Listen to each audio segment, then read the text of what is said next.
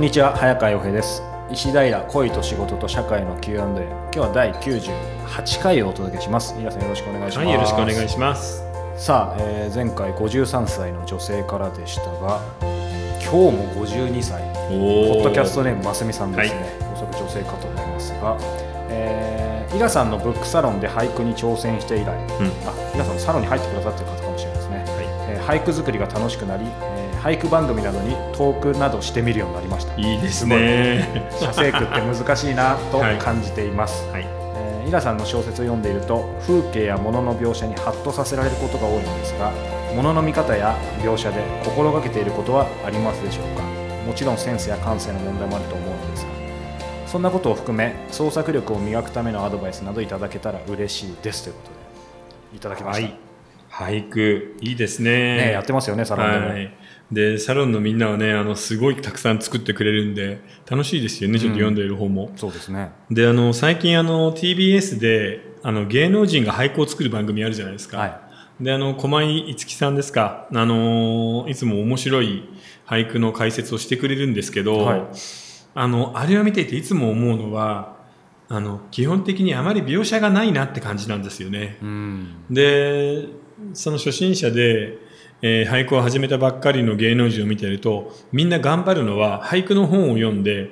誰も知らないような小難しくてかっこよさげな、えー、記号だけ使ってなんとか俳句を作ろうっていう悪い癖があるんですよね。あの頭の悪い人が陥りがちな。であの今回ますみさんは描写をどうしたらいいか、うん、目の前にあるものの写生をどうすると、えー、ハッとさせられるようなことがあのできるかっていうことなんですけど、はい。これにはね何よりも実は難しい言葉を知ってるとか何とかではなくて、うん、何かを発見するってことが大事なんですよね。えー、その発見に俳句の良さってかかってるんですよ。言葉よりも発見か。そう。だから物の見方だったり物の組み合わせ方、はい。うん、あるいは意外性だったりで、えー、何かその17文字の中で発見があると、うん、あこの人の感性はちょっと素晴らしいんだなっていうふうにあのみんなに読んでもらえると思うんで、うん、そこを磨きましょう、うん、なので普段からいろんなものと組み合わせながら目の前にあるものを見る。組み合わせながら目の前にあるものを見る、はい、あの俳句の場合は取り合わせって言うんですよね、はい、意外性のある2つのものを取り合わせると、うん、えー、すごくえー、良いということになりますんで、うん、それをやっぱ考えてみるといいですね。そういう意味では何でしょうね、まあ、昔もその三大話じゃないですけど、うん、全然関係ないものじゃないけど、うん、なんか自分に、まあ、あんまりノルマっぽくすると面白くないですけど、はい、ななんかどういう発想で普段過ごせばいいしもうちょっとそのこれがあった時に全然関係ないものを組み合わせたらどういうことができるかなみたいに考えるのか、例えばあの色とかでいうと、これ江戸の古俳会なんですけどまな板や青菜で拭うイカの炭っていうのがあるんですよ、うん、これはまな板の木のベージュですね、はい、そこに飛び散った真っ黒なイカの炭それを青菜の切れ端の使わないところで雑巾ガールでざっと拭うっていうのを一瞬にして読んでる句なんだけどこの色の組み合わせは素晴らしいでしょ。うもう見えましたねはい。だからねこういうことですね。なるほど、うん、あるいは例えばこんな句がありますね。えー、イワシ雲華やぐ月のあたりかな、うん、これは夜のイワシ雲なんですが細かくこう鱗のようになっているイワシ雲のその向こうに満月が何か多分あるんですね、うん、でその月の周りだけ、えー、鱗に光が当たっているようにキラキラ光っているっていう俳句なんですけど、うん、こういう感じもね確かに。うまいよね。うまい、うん、うまいこの華やぐっていうのがね、うん、なので要はこれはね定型があるわけじゃないんですけれど、はい、あの自分の感性だったり、えー、感覚だったりを解放して、うん、いつも周囲にあるものにあの気を配っておくっていうことの中から生まれてくるんですよね。そうか。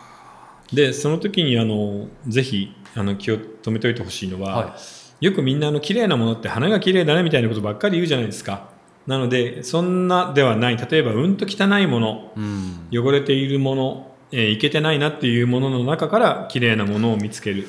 なるほど。でまた綺麗なものの中には、えー、例えばどんな花にも虫とかついてますよね、うん、そういう悪いところを見つけるっていうその反対のことを常に見るだけの目をえ養ってほしいですね。それがまあでも発見するってことですよね、はい、そういうセンスでずっと世の中を見て目の前にある景色だったり人間を見ていけばだんだんとその描写力だったり作家としての目が育ってくると思います。ただこれはなかなかあの一瞬ではできないので、はい、気にかけた上で何年も頑張ってくださいっていうしかないですね。でもそういうのを見るってことが結局才能なんですよね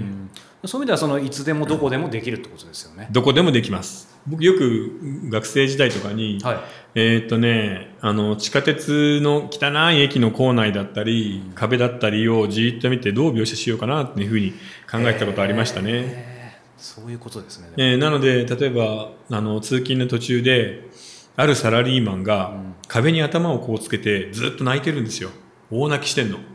何があったかわからないけれど。はい奥さんが死んだか自分がそのそれこそがんの宣告を受けたかみたいなそれぐらいの感じで泣いてたりするんですよね、えー。はい、なのでいつも気にかけておけばそういう一瞬のイメージが流れずに、うん、あの切り取っておけるので、うん、そういう目が欲しいかな。あでも具体的ですね、うん、そうか。じゃあそれを日々繰り返す、まあ、楽しみながら。そうです、でその上で、えー、理想としては僕今句を2個挙げましたけどあの難しい言葉一個も入ってないじゃん？確かに。であの誰も知らないようなあの季語とか使ってないじゃない、はい、だから柔らかで優しい言葉の中でそういう発見のある句っていうのが、えー、いわゆるその芸能人俳句のうまいねっていうのじゃなくもう一個上の本当に詩だったり、うん、えー、アートとしての表現がある俳句だと思うんですけどね。確かに、うんぜひねあのますみさん再びそんな感じで楽しみながら、えー、そうですね。頑張ってほしいですね、はい。うん、さあこの番組では皆様からの質問を募集しています。またイラさんと双方向でつながれるオンラインサロン「世界はフィクションでできている」の会員も募集しています、はい、えー、詳しくはイラさんのホームページをご覧ください、はい、今日は第98回でした。イラさんありがとうございました。はいありがとうございました